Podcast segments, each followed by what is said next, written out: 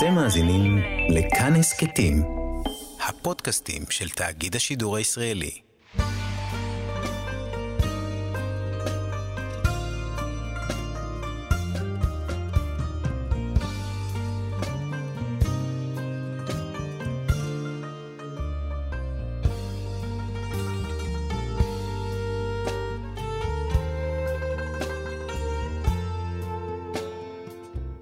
שלום, כאן מורשת, חברותה, לימוד משותף עם רבנים ואנשי חינוך בנושא תנ"ך, הלכה ואמונה. היום אנחנו לומדים הלכה יחד עם הרב רועי מושקוביץ, ראש בית המדרש רואה ישראל הלכה למעשה. כאן ליד המיקרופון, ידידיה תנעמי, שלום לך, כבוד הרב. שלום רבי ידידיה לך ולכל המשתתפים, ערב טוב. בספר דברים משה רבנו מצווה את עם ישראל על ירושת וישיבת ארץ ישראל. והדבר הזה מאוד אה, משמעותי ונקבע גם להלכה, ואנחנו רוצים ללמוד את ההלכה הזאת. אולי נפתח קודם כל על הייחוד של ארץ ישראל לעומת אה, אה, הגלות, בכלל ארצות הגויים, כי אנחנו רואים שביציאת מצרים היעד היה חזרה לארץ ישראל. נכון מאוד. ואם נתבונן ונשים לב, הרי כמו שהזכרת, ארץ ישראל הובטחה לאברהם אבינו כבר בברית בין הבתרים. זאת אומרת, ארץ ישראל זה לא, זה לא איזה חידוש שהתחדש כאשר בני ישראל יוצאים מארץ מצרים. ואני רוצה לפתוח ברשותך בשאלה, רבי ידידיה, פשוט המאזינים, המשתתפים, שאלה שנשאלתי ממש לפני מספר ימים, אתה יודע, עכשיו אנחנו אחרי uh, תשעה באב, חורבן בית המקדש. והשאלה המתבקשת שנשאלה היא, למה? בעצם מדוע? מדוע כל אומות העולם באים ונלחמים על מה? על ירושלים, על ארץ ישראל. הרי אם אנחנו נסתובב ונראה את הכותל המערבי, שם נמצאים אנחנו, היהודים, ולהבדיל אלף אלפי הבדלות, בהר הבית נמצאים המוסלמים, ולידם מי שוכנים? הנוצרים. זאת אומרת, אנחנו מבינים שכל אומות העולם, לפי דעתי, אני לא כך בקיא, אבל אני דעתי, זה המקום היחיד בעולם שיש בו כל כך הרבה ריכוז, כל כך הרבה דתות. זה מקום כזה קטן. אנחנו מדברים על ארץ קטנטונת יחסית, על ירושלים, שבכלל, אה, כמה, אה, כמה מקדש היה, אה, כמה הוא היה? הוא היה חמישים, חממה, חמישים, מה, זאת אומרת, המקדש היה ממש לא מקום, לא מקום גדול. כשאתה לומד על, ה, על המטרים, אז זה 137 אמות, זאת אומרת, לא, זה לא שטח כל כך גדול, ואתה רואה שכל האומות העולם, מכל התבל, כל הדתות, ממש עיניהם לוטשים על אותו מקום, על אותו ארץ, על אותו אה, אה, פיסת קרקע. מה? חסר קרקעות בעולם? חסר אדמות?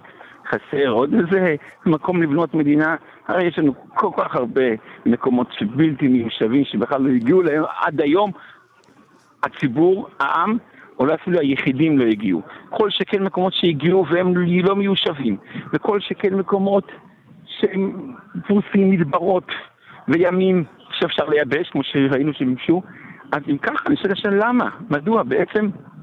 מה העניין שכולם מגיעים לכאן, כולם נוטשים עיניים על ארץ ישראל, אם קצת נתבונן בהיסטוריה של ארץ ישראל, של קרקע, הקרקע כביכול הגשמית, מי לא שלט שם? מי לא שלט מכל אומות העולם, מכל הסוגים, מכל התבל, מלפני... אה, אה, בזמן אה, בבל, ואחרי זה אנחנו מדברים על רומא, ואחרי זה אנחנו מדברים על יוון, אחרי זה אנחנו מדברים על הדורות היותר מיוחרים, אם זה הטיטנים והטיטרנים והאנגלים והטורקים, בלי סוף אומות שלטו על אותו מקום קטן. מה יש פה? אין פה נפט, אין פה איזה אוצרות טבע מיוחדים. עכשיו מצאו גז, אז על מה ולמה? מדוע? כל אחד, כל יהודי צריך לשאול את עצמו. כאשר הגיע אה, ראש הממשלה הראשון של מדינת ישראל כבר, שמגיע לאו"ם והוא אומר, אני, לנו מגיע ארץ ישראל, ושואלים אותו למה ומדוע, פתאום מאיפה הגעתם? הוא אומר, יש לנו קושאן, מה זה הקושאן? יש לנו שטר, מה זה השטר? הוא הביא את התנ"ך. התנ"ך זה השטר שלנו, וכאשר אנחנו פותחים את חומש בראשית, בראשית ברא אלוקים את השמיים ואת הארץ. רש"י הראשון לא מדבר בכלל בראשית, על מה הוא מדבר? הוא אומר, מדוע פתחה התורה בבראשית ולא במצווה הראשונה אה, של חומש אה, שמות, פרשת בו, אומר רש"י הקדוש, אם יאמרו לכם, ליסטים אתם שבאתם והסגרתם בארץ ישראל, יאמרו לכם, אתם מה אתם עושים פה? ומה הקשר שלכם לארץ, למדינה, למקום הזה? תאמרו ברשותו, הקדוש ברוך הוא הוא זה שברא את העולם והוא זה שהנחיל אותה לנו. זאת אומרת, התורה הקדושה כבר כביכול אומר רש"י, במשפט הראשון רומזת לנו, יש לכם את ארץ ישראל, קחו, יש לכם את זה. רגע, מה, מה מיוחד בארץ ישראל שהתורה צריכה להתחיל מבראשית בשביל ארץ ישראל? שדברו על דברים אחרים שזכינו לה, זכינו לעוד הרבה דברים. יש עוד המון אה, אה, אה, מושגים, יש את הימים, את הנהרות, את הצמחים, את הפירות, מה פתאום ארץ ישראל? רואים שארץ ישראל זה לא רק מקום, זה לא רק מיקום, זה לא רק קרקע, זה לא רק אה, דונם ועוד דונם ועוד דונם שאתה מוכר אותו ב-20 אלף דולר לדונם או 25 אלף דולר לדונם, או הרבה יותר היום כבר זה נהיה 2 ו-3 מיליון שקל ודולר. אז אם ככה, אנחנו מבינים שארץ ישראל זה משהו אחר. זה כבר לא אותה הסתכלות על עוד ארץ בחבל הארצות, אנגליה, אוסטרליה, יבשת אמריקה, אפריקה וכדומה. זה כבר ארץ ישראל, זה כבר משהו אחר. זה ארץ אשר השם אלוקיך בא מראשית השנה ועד אחרית שנה. זאת אומרת, אם אנחנו קצת נמשיך עם אותם אה, אווירה, נקרא לזה, של בין המצרים, אז זה לאו דווקא, אנחנו כמובן בין המצרים זה רק סימבולי, אז אנחנו נבין ורואים מכאן שהקדוש ברוך הוא בורא עולם, בורא כל העולמות. בורא עולם, בורא של כל העולמות, של כל העולם כולו, הוא כביכול, כביכול משרה את השכינה שלו, של הקדושה, של הטהרה, דווקא בארץ ישראל. אז אם ככה הוא רואה פה בארץ ישראל איזה מקום קדוש יותר, שפה יש קדושה יתרה. ולכן אומרת התורה הקדושה, כי אם חלק חסר לא מקיים את הקדושה של ארץ ישראל, אז הארץ מקיאה אתכם, מקיאה אתכם בארץ ישראל. למה מקיאה אתכם בארץ ישראל? מה, באמריקה מותר לעבור עבירות, אין תרי"ג מצוות? יש מצוות להיות בארץ, אנחנו לא מדברים רק על מצוות להיות בארץ, אלא אין מה לעשות. קדושתה של ארץ ישראל, אווירה מחכים, זאת אומרת, פה קדושה מיוחדת שאין במקום אחר. ואם זה המקום, הארץ הכי קדושה, אז זה גם המקום הכי קדוש, שזה ירושלים, הר מוריה, הר הבחירה, ושם אנחנו כמובן, הקדוש ברוך הוא משחית את השכינה שלו בבית המקדש. ולמקום הקדושה, שם יש תמיד זה לעומת זה.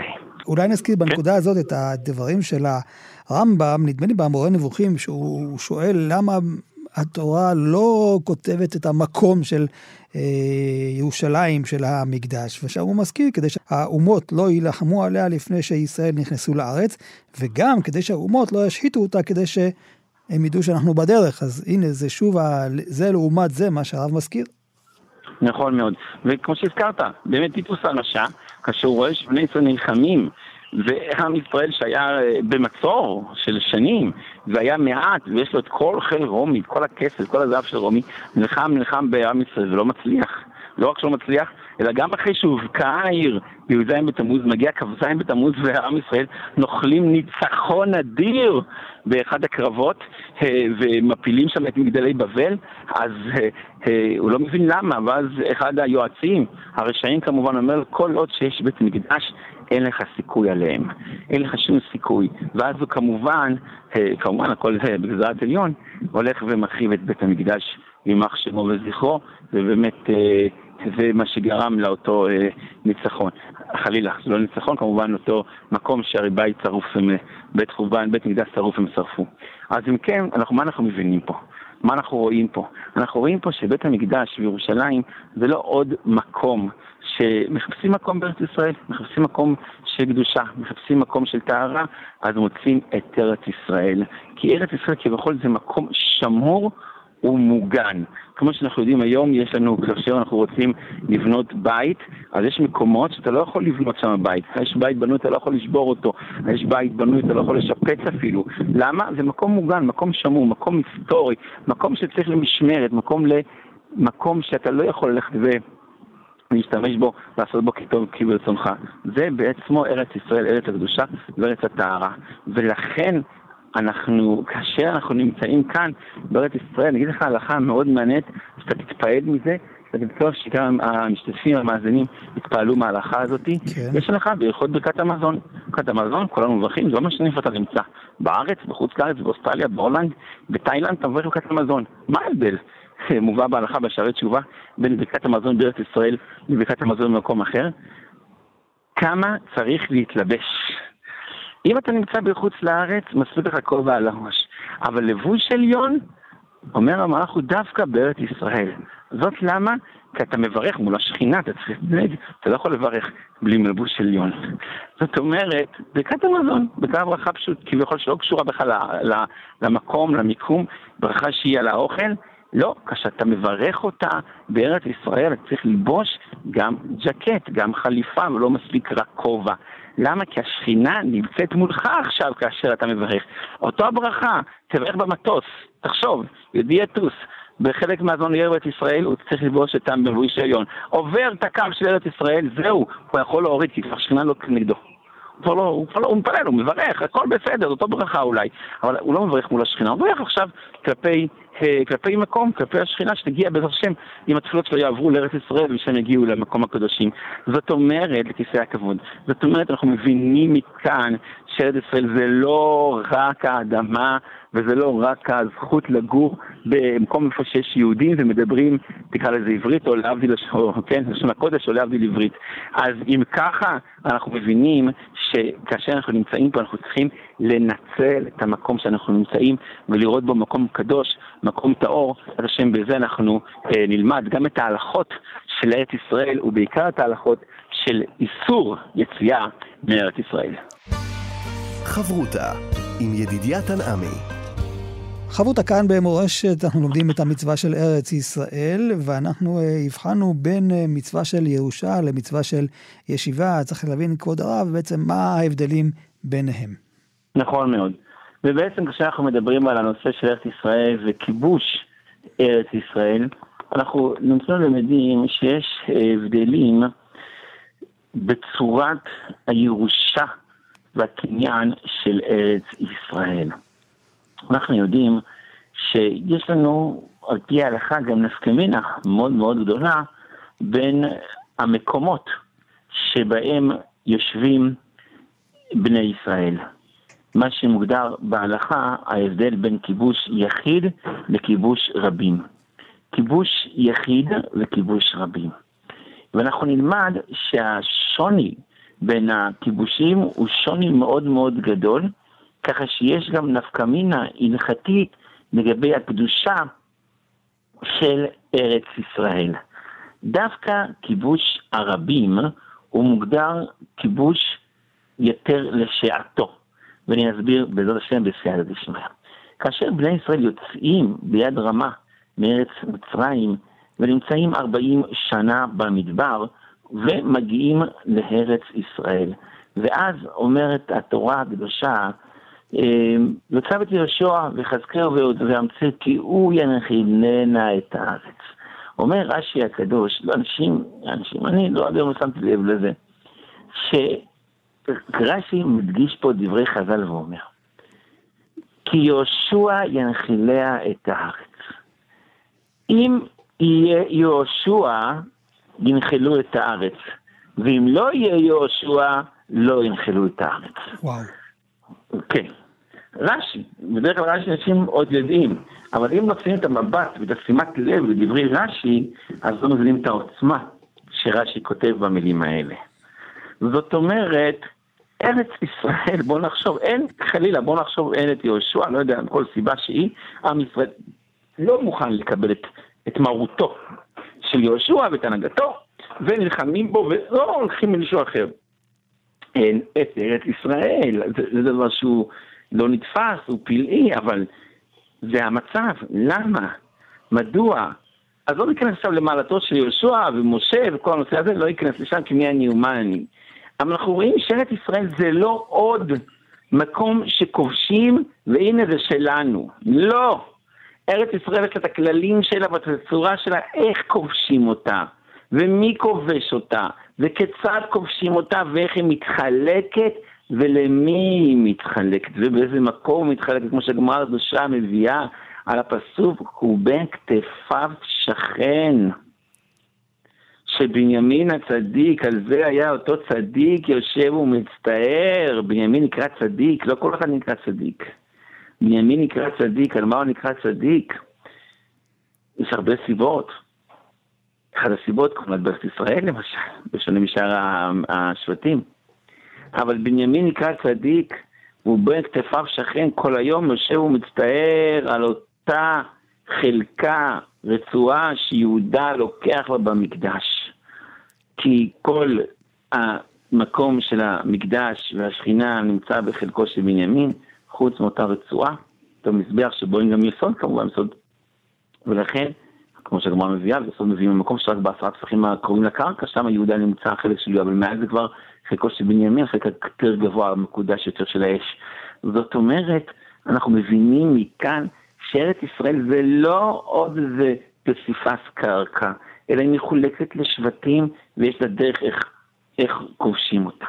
וכמו שהקדשנו והקדמנו בהתחלה, כאשר מחלקים את ארץ ישראל על ידי כיבוש רבים, על ידי עולי מצרים, אז אותה קדושה שקיימת לשעתה, היא רק לשעתה לרבי מן הפוסקים. ואילו הכיבוש היחיד של דוד המלך, אותה קדושה שדוד המלך נתן על ידי הכיבוש היותר גדול שהוא עשה, בהרבה יותר מקומות גדולים וארוכים ורחבים, דווקא הקדושה היחידה הזאת היא כן קדושה לעתיד לבוא. וזאת למה? אז ראיתי בראשונים שמסבירים כי הקדושה הראשונה נעשתה על ידי כיבוש, על ידי חזקה, על ידי כיבוש. וממילא כאשר הכיבוש הסתיים, אז אותו מצב גם נעלמה גם הקדושה באותה, באותו דבר. מה שאין כן, כאשר אנחנו מדברים על דוד המלך, שם זה היה בצורה של דוד המלך הולך ויוצר מצב שנלחמים בו והוא זוכה להנחיל ולגדל ולהגביר את הכוח של ארץ ישראל, ולכן זה שונה קצת במהות של הקדושה מאשר של כיבוש מצרים. זאת אומרת, יש לנו מצבים של ירושה ויש מצבים של קדושה, ולכן האם קדושה ראשונה, קדושה לעתיד לבוא, כן או לא, נמצא במחלקת הפוסקים. כאשר אנחנו לומדים את המושג הזה, אנחנו מבינים שהיום כשאנחנו מסתכלים על ארץ ישראל, על המפה של ארץ ישראל, לא כל מקום מוגדר כארץ ישראל, ויש לזה הרבה נפקמינות הלכתיות. יש טעות למשל מושרשת, שאנשים חושבים שהם נוסעים לאילת, אז הם בארץ ישראל, אבל אילת, לרוב הפוסקים, היא ודאי מוגדרת כחוצה לארץ, ולכן כל הדינים שחוץ לארץ נוהגים בה, הן לגבי תרומות ומעשרות, הן לגבי קדושת ארץ ישראל, הן לגבי דינים אחרים. זאת אומרת, ההגדרה של ארץ ישראל זה לא מה שהיום אנחנו מגדירים מדינת ישראל, אלא ארץ ישראל יכולה להיות מקום שכולו גויים. אם אנחנו למשל נמצא לעזה, עזה זה לא מקום של אה, יהודים, אבל על פניו זה חלק אה, עיקרי מארץ ישראל, לפחות כיבוש היחיד ודאי שהיה שם. ועוד מקומות שאולי היום אין לנו שם כניסה, אום אל-פחם, או כל מיני מקומות, כפר אה, קאסם, קאסם וכדומה, עירון וכל המקומות האלה. שאין שם כניסה אולי ליהודי, ויהודי שכן שם אולי להסתכן בחייו, שלא נדע, אבל זה מוגדר כארץ ישראל. מי גדלנו מבית לחם, ששם הרי היה... אה, שבט יהודה. שבט יהודה, והיו גם חלקים מהכוהנים, כמו שהזכרנו בקינות, שהיו מתגוררים, מתגוררים בבתי אב. שהיו מתגוררים בבית לחם, ומשם היו מגיעים לבית המקדש, אז מה, היום בית לחם זה אולי שייך כאילו לרשות הפלסטינאית או לחמאס, זה לא משנה, אבל זה ודאי אה, מוגדר כארץ ישראל עם קדושתה לכל דבר. כלומר, אם נעשה אה, סדר בדברים, אז יש את העניין של הקדושה של המקום עצמו, ויש אה, קדושה שחלה בעקבות נקרא לזה הריבונות, הכיבוש, ויש עוד מצווה שהיא בעצם עצם הישיבה, נכון? נכון מאוד. זאת אומרת, באמת ההבדל הזה בין הכיבוש לבין הישיבה, אנחנו נראה שהוא אה, גורם לנו דין מאוד מעניין. כי הכיבוש גורם לכך שארץ ישראל תהיה קדושה. אבל אדם לא מקיים מצווה בכיבוש ארץ ישראל כמו שהוא מקיים כמצווה, כמו שהזכרת, ביישוב, ביישוב ארץ ישראל. כאשר הוא יושב בתוך ארץ ישראל וחי בה ומתקיים בה, אז בזה הוא מקיים מצוות יישוב ארץ ישראל. ולכן יש מקום, שאלה מאוד מעניינת הלכתית, האם אותם אנשים שמגיעים מחוץ לארץ כתיירים, מגיעים לכאן, לארץ ישראל לתקופה של חודש, חודשיים, אפילו פחות, שבוע, שבועיים, יש כאלה חגים, האם מקיימים בזה מצוות יישוב ארץ ישראל? האם עצם השהות בארץ גורמת להם למצווה? או שצריך או לקנות, ממש לקנות. לקנות זה עדיף תפי, או לשכור, או לגור פה בתקופה של 12 חודש, שזה מוגדר כקבוע. והנה אתה רואה שההלכה מתייחסת להלכה למעשה לגבי יום טוב שני של גלויות. שאם אדם אה, מגיע לארץ ישראל ודעתו לחזור לחוצה לארץ, אז הוא לא צריך לקיים, אה, הוא, זאת אומרת, הוא חייב לקיים יום טוב של גלויות, שני של גלויות, הוא לא יכול רק להסתפק ביום טוב אחד, כמו כל אה, המתגוררים בארץ ישראל. לעומת זאת, במקרה והוא יגור אפילו חודש בארץ ישראל, אבל דעתו להשתקע בארץ ישראל, אז בכזה מצב, אה, אפילו שהוא היה תקופה של 20 שנה ושנה בחוץ לארץ, אם זה שהוא הגיע לארץ על דעת להשתקע, אז הוא מקבל את דיני ארץ ישראל. זאת אומרת, הדינים של ארץ ישראל לא רק הם פיזית בהליכה של ארבע אמות שלו בארץ ישראל, אלא גם בצורת העקביות של האדם נקבע עליו האם הוא בין ארץ ישראל או בין חוץ לארץ. ואנחנו רואים במשנה המפורש של צריך כתובות, שאם אדם נשוי עם אישה ואדם רוצה לעלות לארץ ישראל, או האישה רוצה לארץ ישראל, כופים את אחד השני לעלות לארץ ישראל. זאת אומרת, אנחנו רואים שאין כזה דבר שאדם יגיד, לא, טוב לי בחוץ לארץ, ואני גר שמה, וכאן נולדתי וכאן אקים את ביתי. ארץ ישראל מצפה לכל יהודי. ולכן החתם סופר, הוא בא בדרשת החתם סופר, כאשר הוא הוזמן פעם אחת, כמדומני זה הסיפור, להגיע ולקבוע מזוזה באחד הווילות המפוארות שמה בפרשבורג שבהונגריה, הוא לא הסכים להגיע, אומר מה? יהודי בונה וילה מפוארת בפרשבורג? תגיד, זה המקום שאתה גר בו? גרים פה כי אין ברירה, אנחנו בינתיים בתור שלב ביניים גרים בפרשבורג או בכל מקום אחר. אבל זה ודאי שאנחנו קובעים פה את מושבינו ודירותינו ולא בונים פה וילות ופאר והדר. בית פאר והדר תבנה בארץ ישראל ככל שתתקרב תקדש את הארץ, תבנה שמה. כמובן תעשה עמל עמל לזכר החורבן וכדומה, אבל מחוצה לארץ, שם אין מקום למגור של יהודים, אלא רק בדרך אגב. כמו שאנחנו כבר יודעים שההלכה מחייבת ואוסרת לגור ולעלות לארץ מצרים, האם דווקא ארץ מצרים? או כל מקום אחר שלא ארץ ישראל? אבל מה רואים מכאן? רואים מכאן, כמו שהזכרנו, שיש שני עניינים במושג של מצוות ארץ ישראל. יש כיבוש, כיבוש ארץ ישראל, ויש את המושב והישיבה והמצווה של יישוב ארץ ישראל. ולכן אומרת הגמרא הקדושה, על פי התורה הקדושה, ש... כאשר אנחנו מדברים, וזה עוד שלב ביישוב ארץ ישראל, כאשר אנחנו מדברים על השטחים של פני העיר, אומרת הגמרא, אסור לבנות שמה ממגרש, משדה לעשות אותו מגרש של בנייה. למה? מפני יופי פני העיר.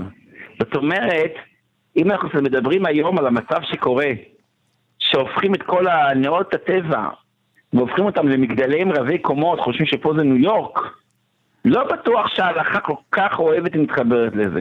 ואני לא מדבר עכשיו רק על מעליות שבת ועל הנושא של אה, שאיבת מים בשבת, זו בעיה קשה מאוד.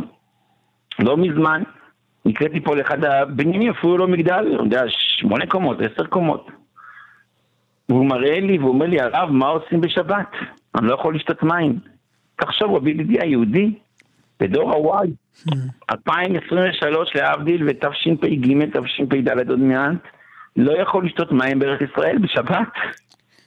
לא נתפס. יש התקנים מיוחדים של שבת, או? או, אבל הוא גר בבניין שרובו לא שמע תורה ומצוות, מי חשב על זה? הוא אומר לי, אני לא יכול לשתות מים בשבת. כל פעולה של פתיחת ברז בשבת, הוא מפעיל מנגנון חשמלי. כן. כנ"ל גם במעלית ודאי, קומה 21, קומה 22, אבל חוץ מזה, לא לזה אנחנו נכנסים לזה הלכות שבת. עצם הנטילה של היופי החזותי של ארץ ישראל, זה עצמו קצת נותן מבט אחר בהלכה.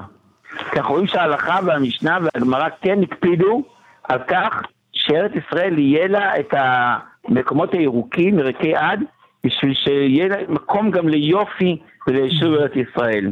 זאת אומרת, ארץ ישראל זה לא רק היישוב הפיזי, אלא גם לדאוג לכך שהיא תיראה שונה ומיוחדת משאר המקומות.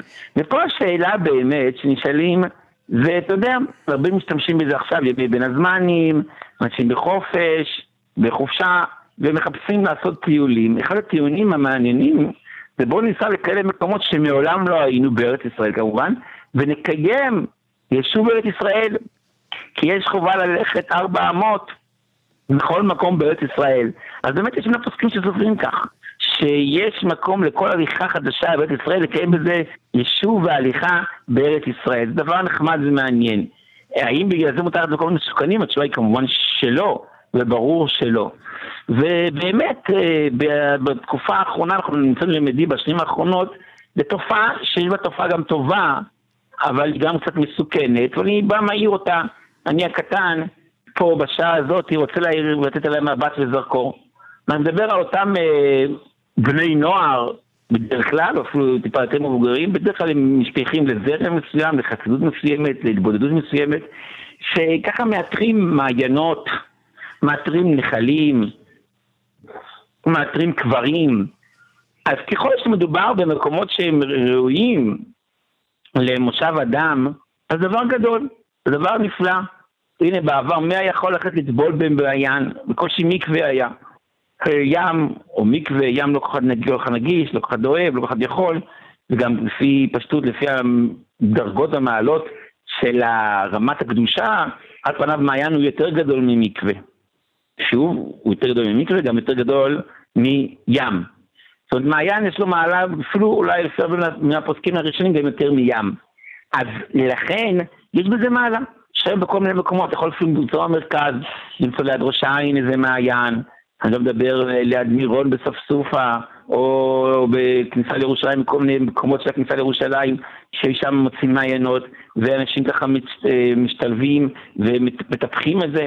הנה, תחשוב, ספסופה, שם יש מעיין, שהוא קפוא הרי, מעיין דבר קר, ובאו והצליחו ליצור מסביבו כמין בריכה, והתקינו שם חימום. זאת אומרת, הטרבל במעיין חם, זה דבר נפלא, דבר גדול. זה יישוב ארץ ישראל, זה דבר גדול. ככל שזה בא לתועלת ולמטרה טובה ולמקום יישוב דעת ומקום של צניעות, אז זה דבר גדול מאוד.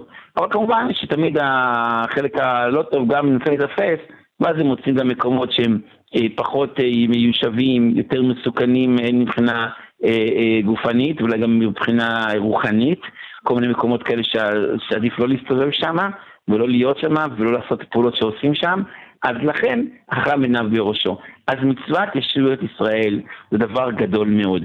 האם, פה אני אתן לך עוד מבט, רבי ידידיה, ברשותך, אני מקווה שתרשה לי לומר את זה, כאשר אנחנו הופכים את מצוות ישויות ישראל כחלק מתרי"ג המצוות, אז אין דבר גדול מזה. משה רבנו מתאווה להיכנס לארץ ישראל. אברנה נא בארצך, אומר האור החיים הקדוש, שהוא מוכן אפילו לוותר ליהושע, שיהושע ינחיל את ארץ ישראל. הוא אומר, הוא מוכן לוותר על הכבוד. ומה תגיד, אה, איך כתוב במדרש, הסיבה שמשה רבנו נקבר במדבר בשביל שיציל את אה, מטה, המדבר, כשיבוא לתת את הדבר המשיח, אומר משה רבנו, אני מוכן להיכנס לישראל ולחזור לשם על המדבר אחר כך. אין שום בעיה, הכל הוא מוכן. אבל טוב, חשבו על הקדוש ברוך הוא, אה, מה שבסוף גזר שמשה רבנו לא ייכנס. אז רואים כמה מעלה של ארץ ישראל. אבל ואת חנן וארץ ישראל ופרשת אה, עקב זה פרשה שתיים מתוך חמישים ויותר פרשיות שבתורה.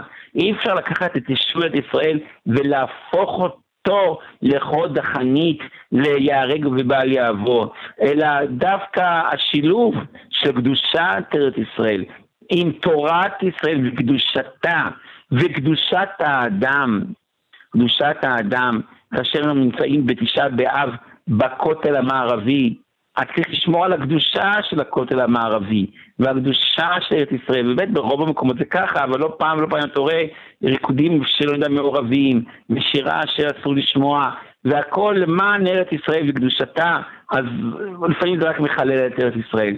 אז אם כן, ארץ ישראל, כמו שהזכרנו, זה לא עוד מקום שאנחנו צריכים, זה לא אוסטריה לאוסטרים להבדיל, או גרמן לגרמנים להבדיל לפרפי הבדלות, או אפילו יבשת אמריקה לאמריקאים. ארץ ישראל זה ארץ קדושה ליהודים קדושים. ולכן משום כך צריך לדעת כאשר יש לנו את המעלה של ארץ ישראל ואת הזכות של ארץ ישראל, זה צריך לבוא גם על כך שאנחנו נקדש את עצמנו, את קדושת האדם, קדושת התורה, ואז גם יהיה קדושת ארץ ישראל. חברותה עם ידידיה תנעמי חברותה כאן אה, במורשת, יחד עם הרב רועי מושקוביץ, אני רוצה להוסיף אה, עוד אה, דרגה נוספת של קדושת ארץ ישראל, זה העניין של המצוות התלויות בארץ, שהן קיימות רק בארץ ישראל ולא בחוץ לארץ. ובאמת, כמו שהגמרא כבר מביאה, וכי משה רבינו רצה להיכנס לישראל בשביל לאכול מקריה ולצבוע מטובה, אלא כמובן שגדולת ישראל יש חוץ מהקדושה והאווירה מחכים, יש גם את הנושא של מצוות התלויות בארץ. שהם בעיקר, כמו שנשים לב, זה בעיקר בא לידי ביטוי בפירותיה של ארץ ישראל. זאת, אומר, זאת אומרת, ולא מצוות התלויות יותר בארץ, כמו מצוות התלויות בפירות הארץ, או בקרקע הארץ. אבל אנחנו כמעט לא נמצא מצוות שבגופו, שהן דווקא תלויות בארץ ישראל. כמעט ולא נמצא כלי מצוות, הזכרנו אותה בנושא של ברכת המזון, של הלבוש, אבל אין כמעט מצוות אחרות, מצוות שתלויות בגוף האדם, שהן מחויבות דווקא בקדושת ארץ ישראל וקדושתה וטהרתה וכל תפארתה.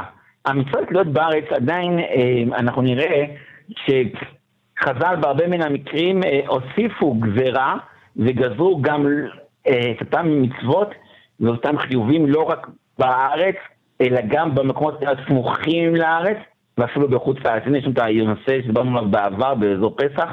חדש. חדש, נכון, חדש, שבעיקרון הוא מהתורה בארץ ישראל, ולרוב הפוסקים בחוץ לארץ הוא מדי רבנן, יש פוסקים גם שחוץ לארץ הוא מהתורה. אבל הנה רואים שגם בחוץ לארץ גזרו רבנן לרוב הפוסקים באיסור חדש. כנ"ל גם לגבי עורלה, ולגבי נושא של אה, מצוות אחרות, שמיטה שגזרו בעוד מקומות שסמוכים לארץ ישראל. זאת אומרת, אנחנו נמצאים למדים שהדין הזה של אה, מצוות התלויות בארץ הן באמת תלויות בארץ, אבל הן משפיחות גם למקומות אחרים. אם אנחנו אה, מדברים על המצוות שתלויות בארץ שהן לא כל כך קשורות לפירות, זה הנושא שהגמרא דנה, האם בכורות, למשל החיוב של בכורות, של בכור, שנועד פתח חמור, האם הוא דווקא בבכורות של ארץ ישראל, אנחנו לא יודעים גמרא, כנ"ל גם לגבי גזת צאנו, אז כן מצאנו כל מיני דברים שככה משתייכים. חלה למשל, בחוץ לארץ, האם היא חובה מהתורה או מדי רבנן? אז אם ככה אנחנו מצאנו למדים שהתורה כותבת בבואכם אל הארץ לגבי הנושא של ראשית אחיזתכם. אז אם כן, יש עוד מצוות שהן אה, קשורות למאכלים וכדומה, שהן תלויות דווקא בארץ ישראל. השאלה היא באמת למה, מדוע, אה, מה העניין, מה העניין של אותם אה, דברים, אותם חשובות. אז על פניו, נראה, נראה לומר שהיות שהרי המצוות האלה, בעיקרן הן מצוות שתלויות בנתינה לכהן, בנתינה ללוי, בנתינה. זאת אומרת, אנחנו מצאנו למדים יש מצוות שלא רק להיות בזה, אבל בעיקר במצוות כאלה שמדויות בנתינה, אז החיוב של קיום הלוויים והכוהנים זה בעיקר בארץ ישראל. כמו שאנחנו יודעים שגם אותם מקומות יישוב שהלווים לא קיבלו חלק ונחלה בארץ ישראל, אבל עדיין קיבלו את ארי המקלט, וגם הכוהנים, יש חובה ללכת ולהחזיק בהם ולקיים אותם. אז זאת אומרת, זה חלק מהפסיפס של ארץ ישראל, שיהיה את החוד החנית של הכהונה והלוויה, שישמרו על הקדושה של ארץ ישראל. כי הכהנים ולוויים, בעיקרון, מעלתם הגדולה, וכאשר הם עובדים בבית המקדש, ולכן גם דין צרת הבתים נאמרה דווקא בארץ ישראל, ואפילו בירושלים לא נאמרה. זאת אומרת, אנחנו מבינים ורואים מכאן שכל המהות, שמה שתלוי בכהונה ולוויה, זה חלק מארץ ישראל. נכון, גם בחוץ לארץ היו כהנים והיו לוויים, ועד היום, כן, יש כהנים בחוץ לארץ ולוויים, ואומנם לגבי ברכת כהנים יש נהגים שלא לעשות בחוץ לארץ, כי יש שם שמחה, אבל זה עוד נושא. אבל הכהונה והלוויה, המערכת הכרונולוגית הזאת של ההיררכיה בין הישראל, וההבדל בין הישראל הלוי לכהן, זה במיוחד בא לידי ביטוי כאן, בבית, כאשר בית המקדש קיים, או דברים היום כשהוא לא קיים, כאן בארץ ישראל שם יש משמעות להבדלים בין, ה... בין הרמות, כמו שהגמרא מביאה, שהאם מעלים מתרומה ליוחסין, זאת אומרת, בחוץ שהתרומה היא מדי רבנן, אז יותר קל להביא לכהן תרומה, כי לא יעלו אותו ליוחסין, לא יגידו שהוא כשר וכהן. אבל בארץ ישראל, כשהתרומה היא מהתורה, אז פה כבר אה, יש בעיה לתת לכל כהן, כי הרי, כי הרי אותו כהן, אותו כהן יכול להיות שמא, שמא הוא לא כהן באמת כשר, והוא מקבל תרומה שלא כדין ויעלו אותו ליוחסין. זה מזכיר לי סיפור מאוד מעניין, שכאשר כאשר אחד מהרבנים מזכיר את שמו כעת, אה, הציעו לו אה, בת כהן, אז הוא הגיע לחזון איש, הוא אמר לו, רגע, אני מפחד, הרי כתוב שלא יישא, אדם שהוא לא תמיד חכם, לא יישא בת כהן, כן, בגלל קדושתה. אז אמר לו החזון איש, יותר סיכוי שאתה תמיד חכם, מאשר היא בת כהן. כי לצערנו היום, הכהנים לא כולם מיוחסים. אתה תמיד חכם, רואים את זה, אתה תמיד חכם, אבל כהנים, הרבה מהם לא מיוחסים. על כל פנים, אנחנו רואים מכאן שהדין של מצוות להיות בארץ זה מצוות שתלויות לא רק באדם, אלא בעיקר במאכל ובנתינה לכהן ולוי, ולכן יש בזה קדושה.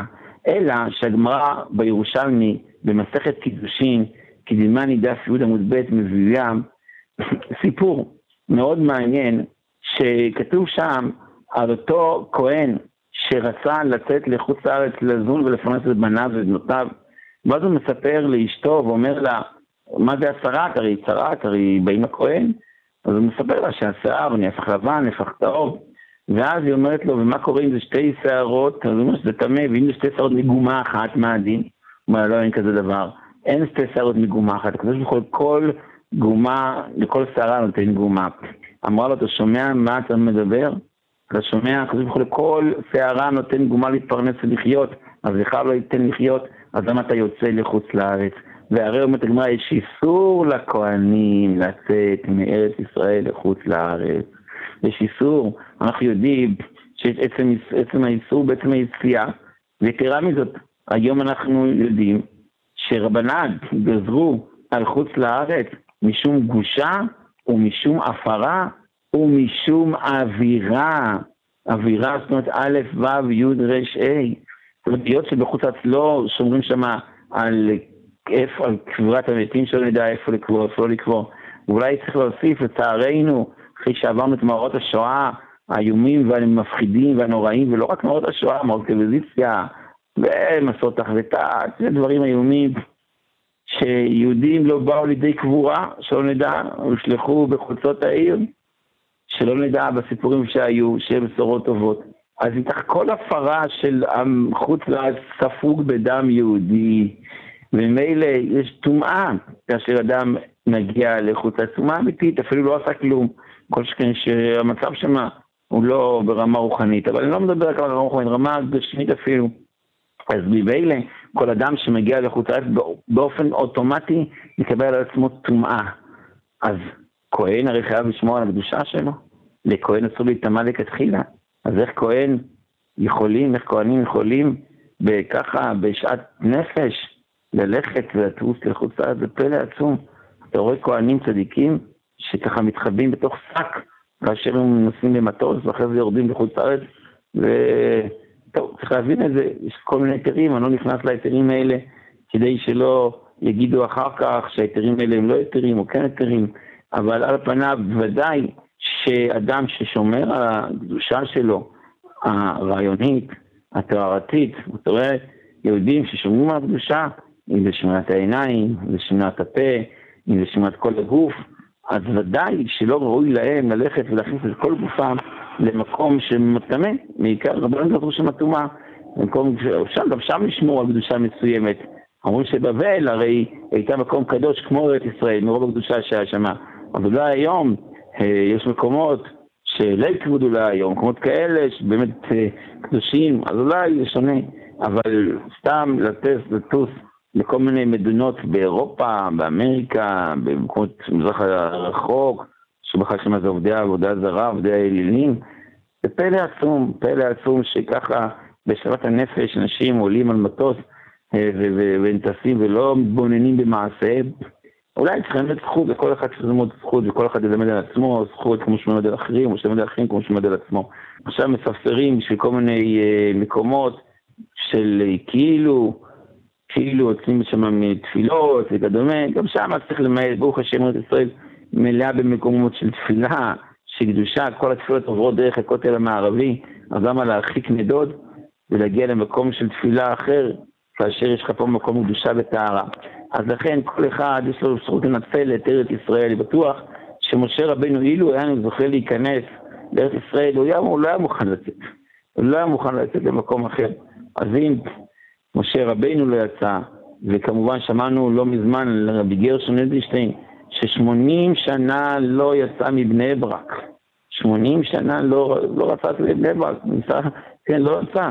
אז ודאי שאנחנו, שיש לנו את האפשרות שאנחנו מוגנים באותו גבולות של קדושה, של ארץ ישראל, אז ודאי שיש להימנע מכל טיסה שהיא, מכל יציאה שהיא מחוץ לגבולות ישראל, ועל ידי זה, על ידי זה שאדם מצד אחד לומד תורת השם, מקדש את התורה, מקדש את עצמו, אז ממילא יש לו באופן אוטומטי, כמו קפיצה בסולם אדיר, כאשר הוא עושה את זה בארץ ישראל, אז הקדושה הזאת מתחברת, והחוט המשולש לא במהרה ינתק. בעזרת השם. תודה רבה לך, הרב רועי מושקוביץ, ראש בית המדרש, רואה ישראל הלכה למעשה. כאן ידידיה תנעמי, אנחנו עוד נשוב וניפגש בחברותה הבאה, ניתן להאזין לתוכנית הזאת באתר כאן מורשת ובשאר יישומי ההסכתים. אתם מאזינים לכאן הסכתים, הפודקאסטים של תאגיד השידור הישראלי.